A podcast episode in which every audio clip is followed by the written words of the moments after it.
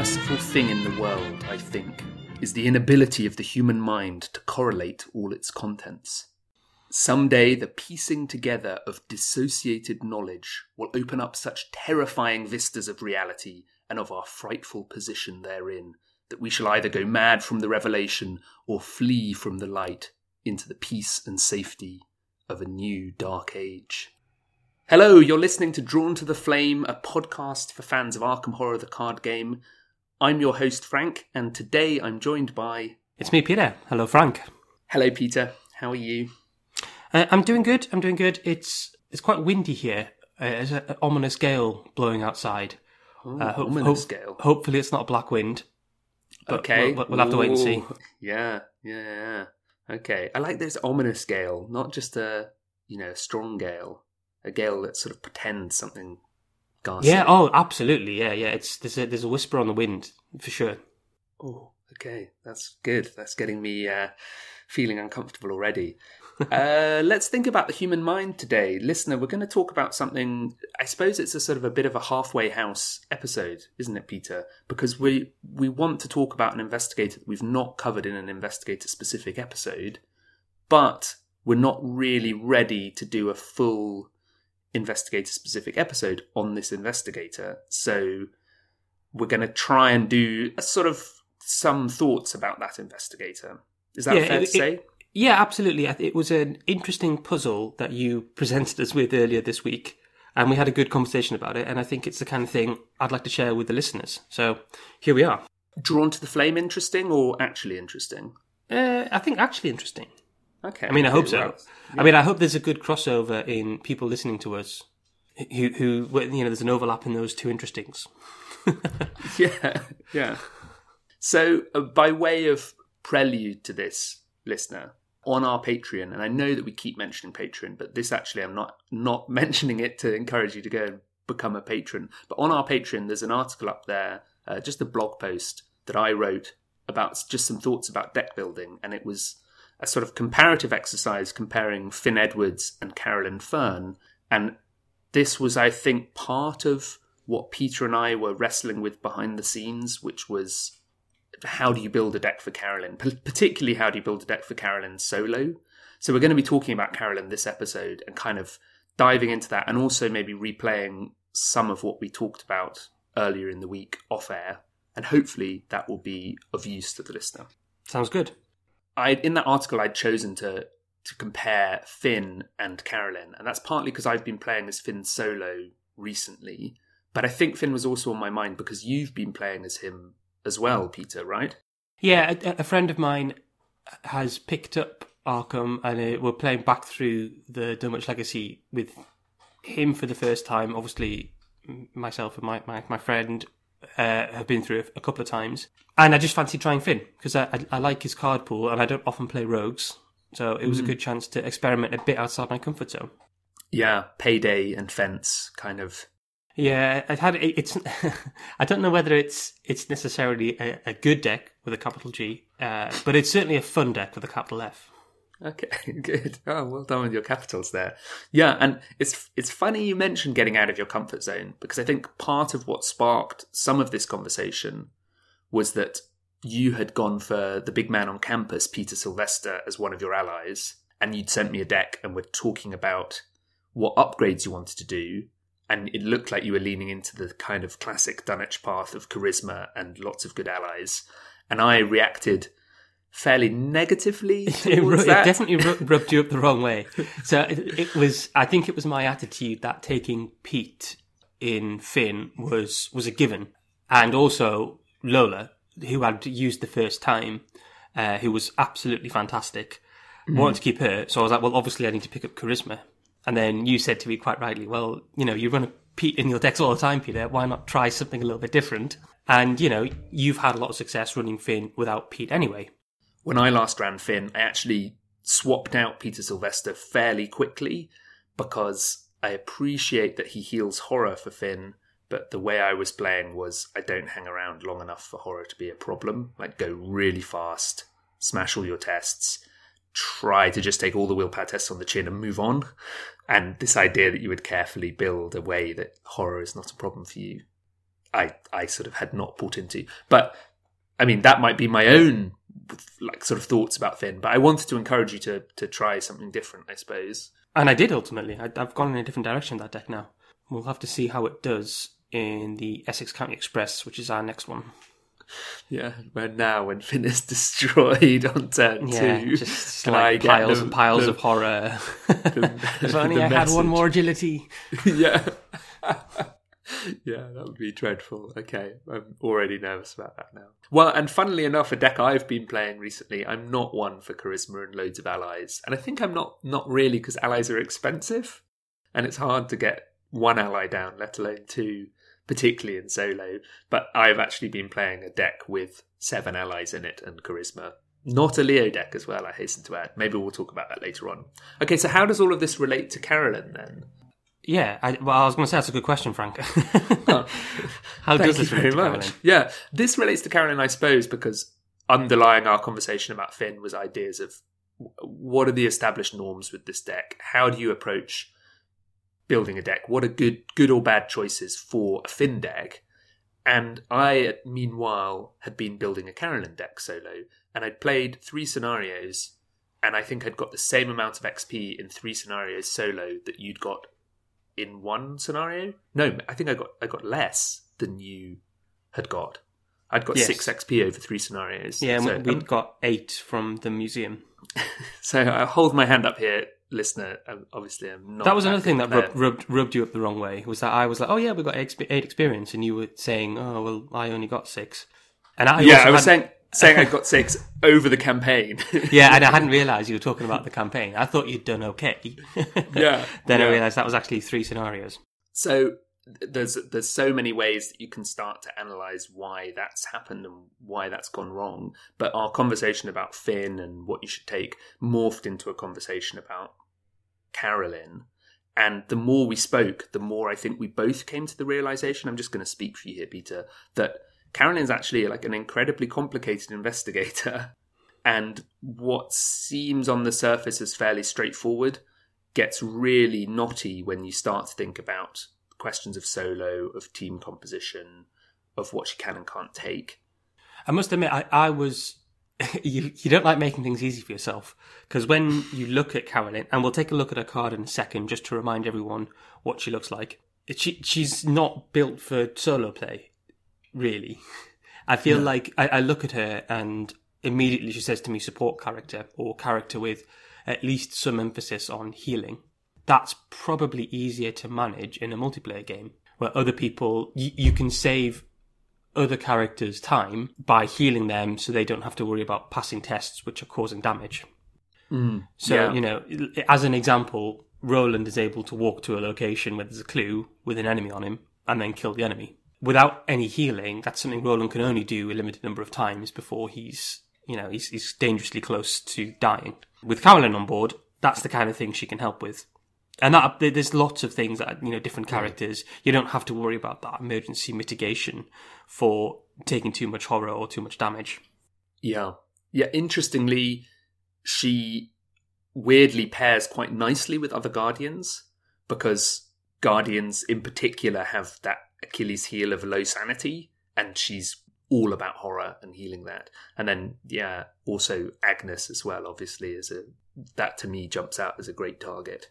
Well, you mentioned support, Peter, and there's someone else who really agrees with you on that. I actually reached out to Matt Newman as well because I was bashing my head so much about Carolyn, and it was part of a wider conversation we'd just been having. And he said uh, that she was definitely designed as a support character, and she's playable in solo, but her strengths clearly lie in multiplayer. And he then went on to make some other points that maybe will come up later in the the episode. But I actually pushed back with him and said, "So, do you have characters that fit in in certain boxes? You know, is it that behind the scenes everyone actually has a sort of specific role?" And he said, "No, no, no, no."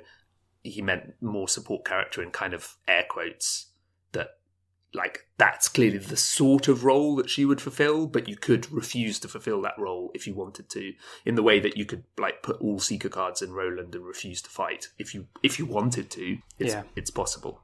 But I, I guess, like we've talked before about how some characters are certainly more suited to solo play or to multiplayer play. Hmm. and that's yeah. fine. You know, there's, there's nothing wrong with that. And if you want a more smooth solo experience, there are characters you can pick, which will carry you through that. If you want to challenge yourself, the classic example would be Calvin. You can pick Yeah. other characters which offer a different kind of experience. Yeah, yeah. So I, I ventured into this Carolyn deck build, w- wanting to challenge myself, but also just wanting to see what it's about. And the thing is, as well, that when I last played Carolyn in multiplayer, we got six cultists in Midnight Masks, and I think that was the first time I'd ever done it. Was that on a, on a team then? on a team, yeah. So my ex- early experience of Carolyn had been that she was very powerful. So I think I still had that in the back of my head as I approached to build her solo. And it, I didn't just grab my multiplayer deck, but I wonder if that was still kind of floating around in the back of my head that she can power through scenarios, that sort of thing. And well, listener, I was in for a big surprise. okay, let's look at her card. So she's a psychologist. She's got three willpower, four intellect, and then a measly two combat and two agility. So her stat line is exactly the same as Daisy's, minus one intellect. And she's one of these people who actually has a lower than average stat line. She's shorter stat. She's got six health and nine sanity, so she's like the Dunwich Gators with lots. And her reaction ability is after one of your card effects heals horror for an investigator or ally asset, the healed card's controller gains one resource. So if I heal you, Peter, and you're playing the skids, you get a resource for me healing you. I guess because I'm I'm making you feel stronger and more powerful, and the resources might represent that. Um, if you think of resources as money, it doesn't make sense because I'm paying you to get better, which is weird. What about her deck building? So we are deck size of 30. We have deck building options. That's Guardian cards level 0 to 3, neutral mm-hmm. cards level 0 to 5, cards that, inverted commas, heal horror level 0 to 5, up to 15 Seeker and or Mystic cards level 0 to 1. And then her requirements, which do not count towards deck size, hypnotic therapy, rational thought, and one random basic weakness. However, most people, well, everyone who will have her so far, except maybe Matt, Matt Newman, will have the replacement weakness and uh, asset cards, which are yeah. uh, foolishness and to fight the Black Wind. Uh, and finally, she has an additional restriction, which is that she can't have weapon cards level 1 to 5. So a couple of things jump straight out there, which is that she can still have level 0 weapon cards. Yeah. She can have cards from any class that heal horror of any level. Uh, and those cards don't count towards her Seeker or Mystic limitation Yes. or her Guardian restriction of 0 to 3. So she could take a level 4 Guardian card that heals horror, or she could take, you know, a level 0 Seeker card that heals horror, but that wouldn't count towards the 15. So it starts to get pretty confusing. Yeah, it, already we're into caveats and, you know, the the ways you, it's a bit, it's not a simple thing just to wrap your head around straight away. Yeah, yeah. Because we don't yet know her proper signature cards, we don't want to do an investigator specific episode for Carolyn because we can't talk about hypnotic ther- therapy or rational thought. And those cards might really change up how she plays. They might help her more in solo. We don't know. And also, it, it, when she comes out, there might be other cards in that pack which instantly work with her. Um, and we've seen that with most of the investigators. They often have not necessarily direct support cards, but certainly cards that you can use with that investigator. I mean, I'm thinking of things like Taunt, which came out in Dunwich Legacy along with Zoey. And there's a Yeah, direct, you know, synergy between those two cards. yeah. Gravedigger, Shovel, and Lantern, and Yorick. Exactly, yeah. those sorts of cards. So we may well see that. That that was one question that you've got to keep in your head throughout all of this discussion: is are there enough cards for Carolyn to work legitimately, solo or otherwise? You can build a deck for her, but is it actually a good deck? That that kind of was circling around our conversation earlier in the week, wasn't it, Peter? Absolutely, yeah, yeah. one of the things I ended up thinking about as I was knocking my head against these deck building options is that there's an incredible amount of freedom there that's hiding underneath all of these different stipulations and rules and things like that. So the heals horror cards there aren't that many outside of Guardian, Seeker, and Mystic, but there are enough that you have to think about them. So the big man on campus, Peter Sylvester, is a heals horror card. He heals horror. And similarly, Liquid Courage heals horror. And then I think there's only a couple more. We talked about this before we recorded. There's Cheat Death, the level 5 rogue card. And there's the Ancient Stones Minds in Harmony. So one of the upgraded versions of Ancient Stones. And because she can take Seeker level 1 cards, she can take the lower level Ancient Stones, and then she could upgrade into the higher level Ancient Stones as long as she takes Minds in Harmony because it is a, a heals horror card. Yeah, and because the, the other option isn't valid for her, if you use one of your 15 level 0 to 1 Seeker slots on Shrewd Analysis, you get you you pick two at random, but there's only one option. So you pick two of the level f- uh, four Minds in Harmony Ancient Stones when you upgrade. So rather than investing 10 XP on that, you end up investing 6 because you spend 2 XP to get the originals in and then another No, three. four. It's only Is three. it 3? Because Is it you're 3 up- because up- the name is the same? Yeah, you're upgrading. Yeah, Even though the subtitle is different. I'll check that. I'm pretty sure that's right. Okay. Because it, it by name is that you you can only have two. By name, yeah. Even if they're acidic ichor and restorative concoction. Yeah, I can't pick yeah. you know six um, strange solutions, can I? No, that's right. Okay. So yeah, you're right. You're right there. So then it's one, three, for five XP for both rather than eight. Yes, Quick maths. yes, it is. That's right. Saving of three for using up one of your Mystic and Seeker 15 cards, level 0 to 1. 15 off class cards, let's talk about that. That seems like a lot. And I approached it first thinking about it like the Dunwich investigators, where when you only got five off class cards, you want them to be really impactful. You maybe want them to shore up a weakness that your investigator can't handle already, or just a way of adding a little bit of spice or tech depending on the campaign you're playing. So, like a cheeky liquid courage in an investigator who wouldn't normally take it, like a Zoey, because you're about to play Carcosa and you want to be topping up on horror. Things like that. A lucky in Jim because you're you're manipulating the chaos bag enough that you can use that kind of thing. But when it expands to being half your deck can be Mystic or Seeker cards, it stops being that kind of crazy splash, all those odd things, and you need to start thinking quite carefully about how you optimize what you choose and how that those choices are going to improve your investigator. But I think it goes a step further with Carolyn. Carolyn's stat line looks like Daisy, looks like a seeker or a mystic. And suddenly up to 15, the way I was feeling it felt like more was only 15. It was like a, a cap that in Roland or in Daisy, you can you could put your whole deck as off class, but Carolyn can only ever go up to half of her deck off class. She does have a choice of two off classes, but she's she's hard capped at how much she can go. And then you know with the next point is that she can only go up to level one with her off class as well. So you're never going to end up with those pretty decent, impactful level two cards in a faction, like a leveled up deduction, say. So that that in itself was tricky and left me realizing that up to 15 actually felt more like limit 15 and i sort of was knocking my head against that. And i had started by putting in all of the seeker and mystic cards i wanted and then realized i was sort of filling in the gaps of my deck with guardian cards. And my first deck i think we should probably mention it had some it had shriveling and enraptured and some willpower things but then it also had machete and tried to do a bit of fighting normally because I didn't feel like I had quite enough combat solutions just from my mystic cards. So I needed to sort of shore those up with guardian cards. But of course, they're using a different statistic. So you end up never quite having enough icons to do what you want to do. And her willpower isn't so stellar that you feel confident shriveling anything in sight. So that left me, yeah, pretty stuck. I think it's fair to say that deck was a bit of a mess. Yeah, yeah. It, it, when I looked at it, I just I, I was like, "What what has happened, Frank? Are you okay?"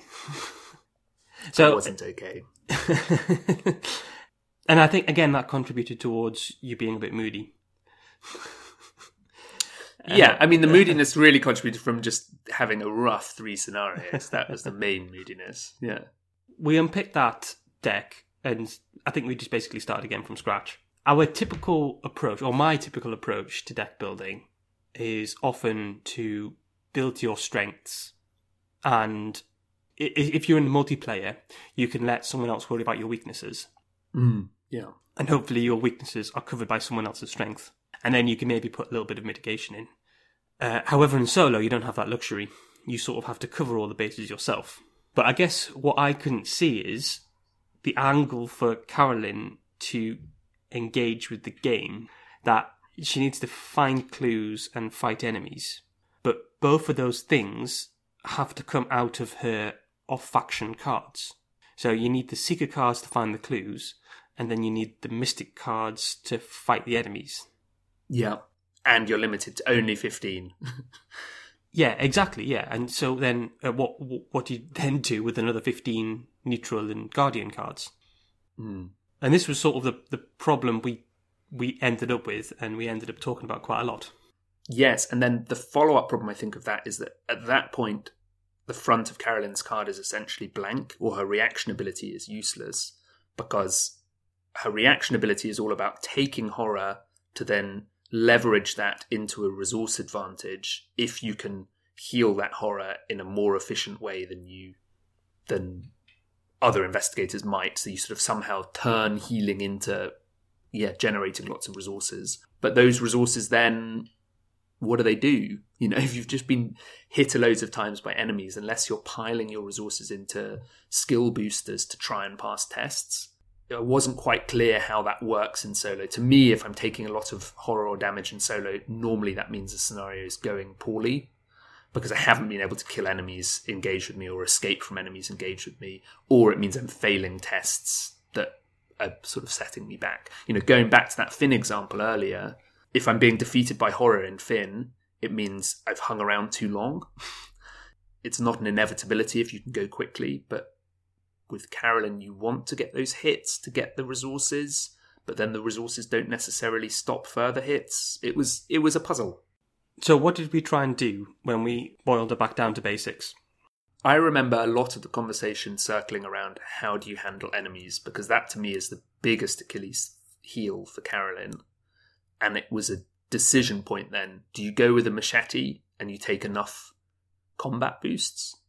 Or do you actually lean into the mystic way of dealing with enemies and you take shriveling, uh, you take enraptured to add charges to shriveling, maybe take mists, and you build towards boosting her willpower. Yeah. And one of the ways you can do that in faction in Guardian is with physical training, and you can be Yes. slewing your resources into into willpower. So that started to become the spine of our deck. And there's actually a couple of other cards you can take. St. Hubert's Key springs to mind, uh, which I think when we were talking about it, we both forgot would come under Carolyn's Heal Horror Yes, uh, yeah. ability because it when it when it's discarded, uh, well, sorry, when you would be defeated, it heals two horror. so it doesn't take up one of those precious fifteen slots. That's right, and it nice. boosts both her intellect and her willpower. Yeah. So then she's at a respectable intellect five, and at that point you can almost not worry too much about boosting her intellect and just sort of move on from there. And then the other thing I went for, I'd been initially reticent for trying this, but I went for the bigger man on campus and forbidden knowledge. So the the combo here is that you tap forbidden knowledge for a resource, taking a horror, and you put the horror on Peter Sylvester, who then heals it at the end of the turn, giving you a resource. So forbidden knowledge is then uh, an eight resource card, as long as you've got Peter Sylvester down as well. So it starts to become incredibly efficient as like a, a drip economy. Once they're both up and running, you can be getting three resources a turn rather than your one in upkeep, and that's that's great. Yeah, and those that money can be pumped into your stat boosting card uh, if you've taken physical training. It can all just shoot straight into there. Yes, and the little agility boost from level zero big man on campus is all right. You're at three agility to evade some things or pass agility tests. But then you can also upgrade into the level two big man on campus who gives you another willpower boost. So we were looking at static boosts to get our willpower high enough and then maybe topping up with physical training. And I then built this deck and played it, and it did feel a lot more focused that willpower was where Carolyn was at. And I realized we'd really built we'd built a Mystic Guardian. We'd built that that off cl- uh, the, the two faction match that we've not yet really had.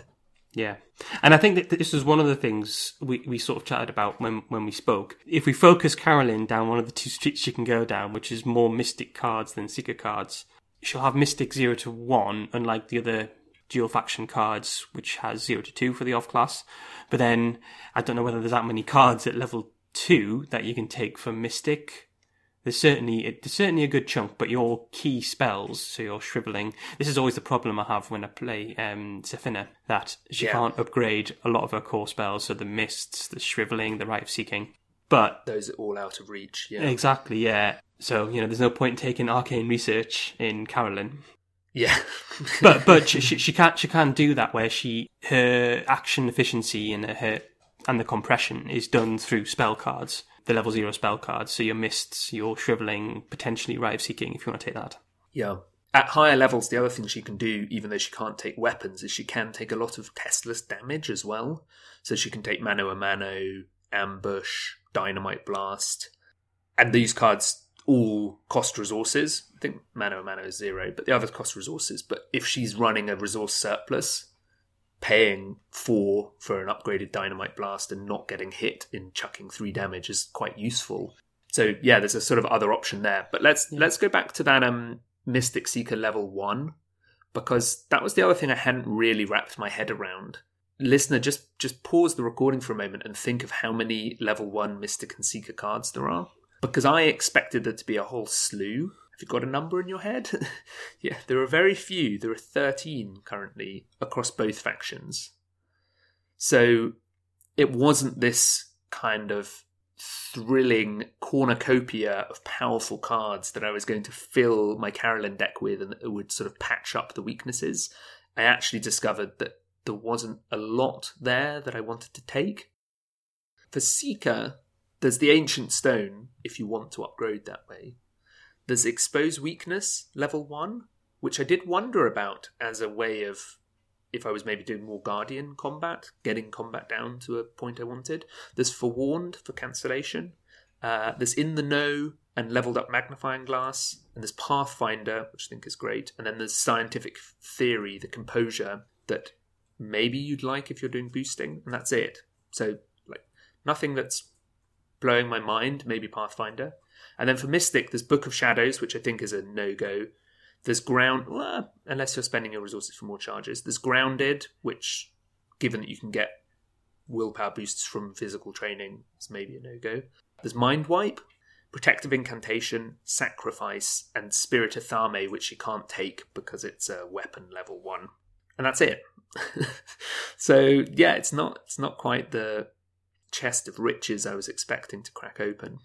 As we said before, it might just be that the cards that will support Carolyn haven't been released yet, and we're, we're wrestling with something that we've not yet got to. But I ended up with those cards spread out on my playing table, thinking, hang on, I don't see how much of this is going to really improve what I'm doing. I think even the mystic strategy that we're going down, there aren't too many cards there that really cry out as auto includes. Maybe sacrifice as a way of getting rid of your empty shrivelings and things like that. Yeah, but then even then, sacrifice gives you resources or cards, and resources in particular, Carolyn should already be pretty good at. And she can get card draw from level zero cards as well. She can take preposterous sketches or laboratory assistant if you want to go that route. Do you want to run down the off faction cards we ended up taking in the Carolyn deck?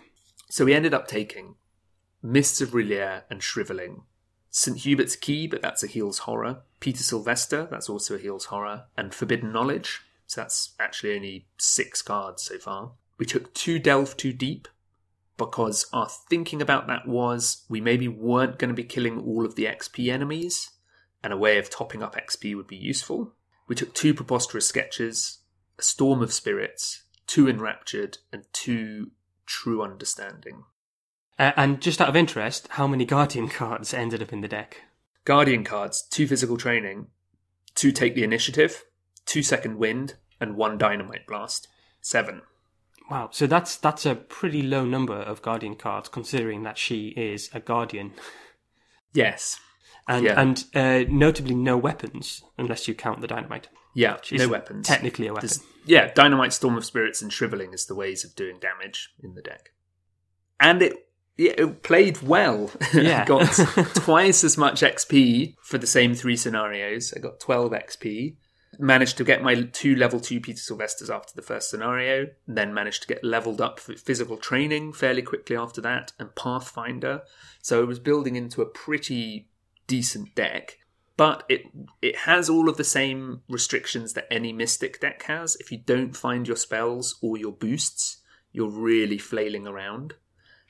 I wonder actually if a cheeky mind over matter would would work now in this deck, just for it's essentially pay one for a plus two boost to evade. That might have might have come in handy.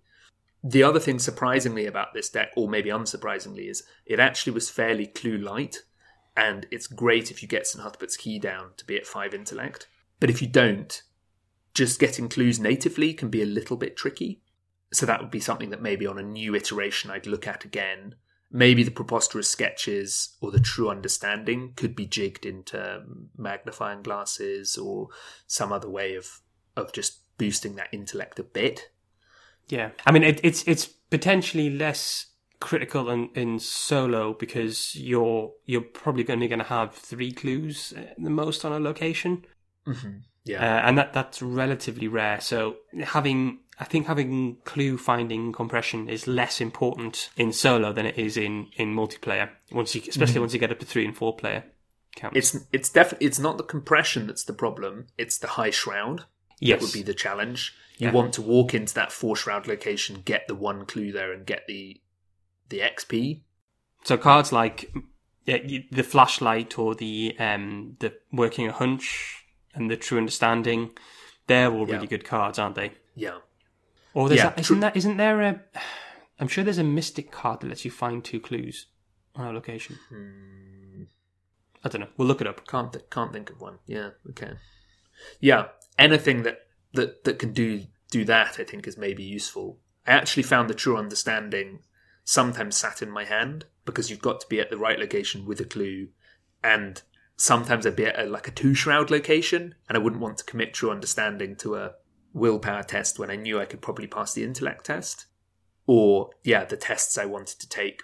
I didn't have clues or whatever it was. So that would maybe be one that I would change.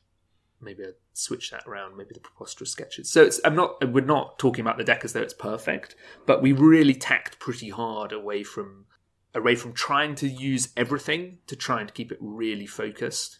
And Yeah. the focus really paid out, and it felt like in the playing of it, I had much stronger idea of what cards were good and what cards weren't, or what cards were necessary for my current situation. You know, I could sort of crack on in that in that regard. So, so, so ultimately, we ended up with a Carolyn deck that didn't use any weapons at all and teched heavily into Mystic to deal with enemies, Yeah, and also had- had probably high enough stats to, to investigate most locations without too much trouble uh, and pass treachery tests. So you're slightly reliant, as all mystics would be, on finding your spells and then using them to deal with enemies, because you're maybe struggling a bit until that happens. But you do have plenty of resources to play those high cost cards. And even if you take some damage earlier on, you've got cards to help you deal with that later on. yes, yeah. Damage is no bad thing with Carolyn. And what cards do you look at in your upgrades for this deck? I mean, the one that we haven't mentioned, who is a great fit, is Brother Xavier, who's a Yeah. willpower boost. He's direct damage when he dies, and he's expensive. I- Yeah, he's big so and he's expensive, which theoretically Carolyn doesn't have too much trouble with. Yeah, I mean, I would love to play that in multiplayer as well, where you're you've got three other investigators who can da- damage Brother Xavier for you, and then maybe you're running uh, first aid or or something else to slowly heal him and paying back the resources nicely. Yeah, it's really nice. So yeah, Xavier was in there, Pathfinder was in there, leveled up physical training as I mentioned, leveled up Big Man on Campus. I ended up looking at Ever Vigilant as well as a way of just getting set up quickly, less for the resource reduction but for the action compression was quite useful. Uh, and I was thinking about ambush and mano a mano, but I've not yet got to the point in a campaign where I can do that. But with those, as soon as you start adding more Guardian cards, something has to get shunted out. And if you're shunting out Mystic cards, you're losing that kind of core strategy of willpower replacement effects to proceed. So Yeah. that was that was kind of tri- tricky. It's funny actually you said about focus because one of the things that Matt said to me is that her primary strength is also about her versatility and that because she can make a lot of resources she's able to play a wide variety of cards and that feeds into the fact that she has access to different classes. And then he added as well that her only real weakness is enemy confrontation, uh, and even that can be overcome with spells and willpower boosts. So we got there in the end with the second part. I can't stress enough that the range of cards available to her at level zero is something that I don't think anyone in the community has made enough of a point about. That she can take so many cards and she's got a three faction pool rather than a two faction pool. And I just, I just think even though Dunwich investigators can take any faction because they can only take five cards, it's normally focused. And I really think with Carolyn that we're reaching a new stage of deck building in the game and a new kind of challenge. And the more we've talked about it, Peter, the more I've thought, wow, actually, I'd only really scratched the surface with what Carolyn wants you to do. Yeah, yeah. She's driving home this point that we make time and time again that the the unit of of deck building isn't faction; it's card pool, or it's, Yeah. it's you know it's investigator specific. Because a mm-hmm. Carolyn deck could not look more different from, say, a Mark deck or a Zoey deck. Mm. Yeah, yeah. In terms of role, in terms of cards, yeah, Yeah. for sure. She's probably got more in common when you build a deck with her with someone like Daisy. Yes, I think so. I wonder if you could end up if you went heavily seeker, looking a bit like Roland Light, or Yeah. you sort of yeah, a halfway house Roland. But yeah, I'm not sure. I think we're going to see other investigators, maybe without quite so specific deck building rules, but other investigators that maybe have a two off class splash that's bigger than five cards. And at that point, some of this will be useful just in ways of approaching, breaking down how you build a deck for that person. And I think we're about to see, depending on what the next cycle is and who we get, maybe some really wacky decks, and that's that's kind Yeah. of exciting.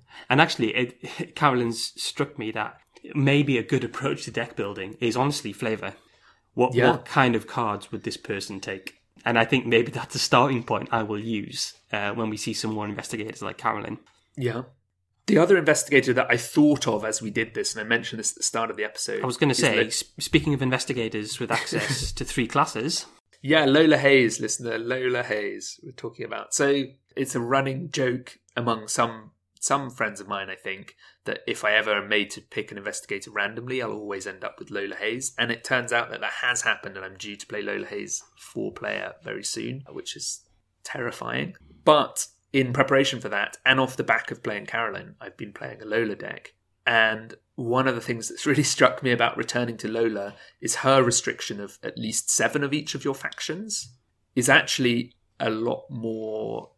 It, it guides you a lot more in the deck building process because you go, right, what are my three factions minimum? And what are the seven or eight cards of each of those factions I'm definitely going to take? So, whereas with Carolyn, you kind of go, well, I could take any mystical seeker cards. I just need to pick 15. With Lola, it's like you have to pick seven of Rogue. So what are the seven going to be? You have to pick seven of Guardian, say. What are the seven going to be? And there's actually a lot more structure in how you break down Yeah. a Lola deck than there is. you and you deck. almost she's got particular like like like an actress. She has particular roles she'll need to play, and you can Hmm. map those to the the factions that you're picking, uh, and that gives you Yes, some yeah. structure. So you can. I can be right. Well, I'm going to be fighting Lola for a turn, and I'll want to be, say, Guardian when I'm fighting. So my seven Guardian cards are largely going to be fighting cards. Yeah, and rather than going, I want my Guardian cards to shore up what my Seeker cards are doing, so I'm going to pick Guardian cards that boost intellect or things like you. You don't do that. You keep it partitioned and and stick to the roles, and that's quite useful. So yeah, returning to Lola off the back of Carolyn, I've been having a much more successful campaign and feeling like the flow of Lola. I'm starting to get there, which is nice. It's she's definitely still hard to pilot, but knowing what are the priorities in the deck. Yeah, I. I really liked because you, sh- you shared your deck with me. I, I still can't get my head around Lola, so I've, I've avoided her. I continue to avoid her. Uh, but I really liked your inclusion of ambush in that deck because the, Yeah. the, the, the limitation on Lola is that she can't use triggered abilities, play or commit cards that aren't of her faction or neutral. Have I I got that right? I've paraphrased that a bit. yeah, yeah. No, So, right. but cards with a forced reaction uh, still trigger. Yeah, because it's not a Or- triggered fire. ability. Yeah, I, just, I said trigger there, and it's that's that was an unfortunate choice of words. Still Uh, fire. Yeah, Still fire, yeah. So so you can put um, ambush sits on a location till an enemy is there, and then it deals them damage, Mm-hmm. And that's a forced ability. So that happens whether or not you're a guardian. So I think that that's a really nice card for Lola, as she can be set up as not a guardian at the end of her turn and ready to find clues in the next turn, but then not worrying about an enemy at her location because if an enemy appears, it'll walk into an ambush, regardless of whether she's she's ready to fight it. Mm-hmm. And it made me think you could possibly do a Lola deck with ambush and snare traps in, and just and lures fun, in. wouldn't it? Yeah, just just you know, let all the enemies deal themselves. Switch into your your investigating class, and then walk around not having to worry about them. Yeah, that's sort of like survivalist Lola. You, Yeah. You're sort of, yeah, wandering around laying traps. I've noticed with that trap style, we, uh, in our Forgotten Age three player campaign, we have Calvin with Snare Trap. And we spent most of Heart of the Elders Part 1 with Calvin pleading with us not to kill enemies because he wanted to snare trap them. Yeah, yeah, we spent more time evading them than would have been just to kill them because Calvin was spending ages to set up his snare trap in the right place, which I think was actually quite fitting for what most snare trappers are like. They spend far too much time going, oh, I can trap this guy, it's like, or we could just kill it. The Guardian is there with a rifle waiting to shoot the boa constrictor. the trappers go, but what if we caught the beast? No, that could be a really fun style. And what I did, so I built this multiplayer deck for four player with things to help other people find the cards they need, and with ambush and things like that to do some damage to kind of kind of be helpful as best they can be while still being Lola. And then what I did to play solo was I changed all of the cards I could do back to their level zero versions and made a few tweaks. And so I've ended up with a Guardian Rogue Seeker deck. Guardians for fighting, Seekers for clues, Rogues for running away, you know, for doing other things. And also, one of the nice things about Rogues is if you can get Leo DeLuca down, you can then not really do things in the Rogue faction, and you're still getting four actions a turn because his ability is not a triggered ability. So Yeah. you can just you can just boost your mediocre stats into four actions a turn rather than three. Yeah. No, I'm having a lot of fun with Lola. And I yeah, I definitely think there's a comparison between her and Carolyn, at least in the three fac- faction thing. And Yeah. Lola's much more structured in the way she approaches that. Yeah, yeah. I think, yeah. I I mean, my final thought on Carolyn, Carolyn would be, it, like you say, with with the with the the Dunwich investigators and, and Finn, they still have that. Their main class gives you a driving force for the deck and a focus, uh, and yet with Carolyn, that driving force is of Guardian is is crippled by the fact that you can't take weapons and you can only take level zero to three cards from that main faction. Hmm. So she can't really fulfill the traditional guardian role with her card pool. Yeah. Yeah. So that that just gives you a huge amount of confusion that you've got to fill in her main ability through her off class cards, which is very unusual. And like you say, Lola, you you you can pick any three main abilities that you want and then use your three classes to fill those in. Yeah, definitely you can. You can you can maybe be a bit more selective and suddenly her stat line feels pretty decent, despite me making jokes about it. I suppose my final point on Carolyn is that we haven't even really touched on her signatures at all and foolishness, and you'll maybe have been listening to this going, Yeah, but how are you going to get foolishness into play and how are you going to heal foolishness and all of that kind of thing? And my answer would be I'm not, and I used it as an extra unexpected courage for all of the games I played, and I didn't even begin to put it down. And it just goes to show that there's always more to talk about. Maybe that's something we could talk about when we do a Carolyn specific episode. How do you solve a problem like foolishness? yeah. But yeah, we've not got there yet. Well, thanks very much for listening, listener. You can get in touch with us if you have Carolyn thoughts. We're drawn to the flame podcast at gmail.com. We're drawn to the flame on Facebook and Twitter. And we're also on Patreon, www.patreon.com forward slash drawn to the flame. Maybe go and have a look at that. Those brief thoughts about deck building for Carolyn and Finn. Maybe you have some thoughts yourself that you want to share with us. I tell you what, Frank, are you going to publish the Carolyn deck we ended up on? Uh, no, I'd probably delete it now. yeah, I could do. I could do. Yeah. Oh, if people are interested, they can always get in touch. Yeah, yeah. I could put the link link in the in the description. Peter, how can people get in touch with you? They can get in touch with me on the Twitter uh, and the Discord and the Reddit a little bit. I am Unitled everywhere. That's U N I T L E D. Uh, I'm no longer doing the card of the day. That's At all? come to an end. No, no. Uh, Breaking someone else news. is though. Wow. Someone else is, and their username is Cardi McDay. no, no. It's not Cardi McDay. Uh, it's now being done by Blitz seven two two. So they've Okay. they've picked it up for me. I, I, I've sent them over the templates and stuff. Eventually, they asked me months ago, and I I, I missed the message.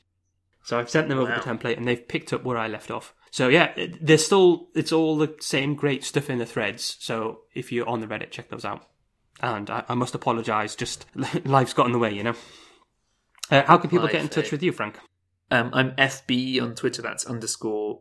No, it's not underscore. It's EPH underscore BEE. Shows how much I'm on Twitter, and I'm around the place as Zooey Glass or Zozo. So do say hello. Oh, one o- one other, thing can we mention? Hmm. Yeah. Uh, just to briefly mention, some people we know, uh, another podcast, the Unlucky Frog Gaming podcast. We did an interview with them. Just uh, should it'll be live when you hear this episode. It was the beginning of October, so we talk about actually some non Arkham stuff. So we talk about how we met. Uh, we talk about other card games and other games we play. Uh, our, some of our thoughts on the gaming industry and the Lovecraft mythos and gaming, and also Partworks. I listened back and we spent a lot of time talking about Partworks. Yeah, we did. Yeah. Yeah. But it was good fun. And check out their podcast because they're a really great group of people. They're doing some really Yeah, cool podcasts, a lot of work. Yeah, so listen to our interview if you want to hear that, and then listen to That's- their podcast as well. Episode 88. 88, if you're looking for it. Um, if there have been more up since we put this one up. Great. Thanks very much for listening. Thank you.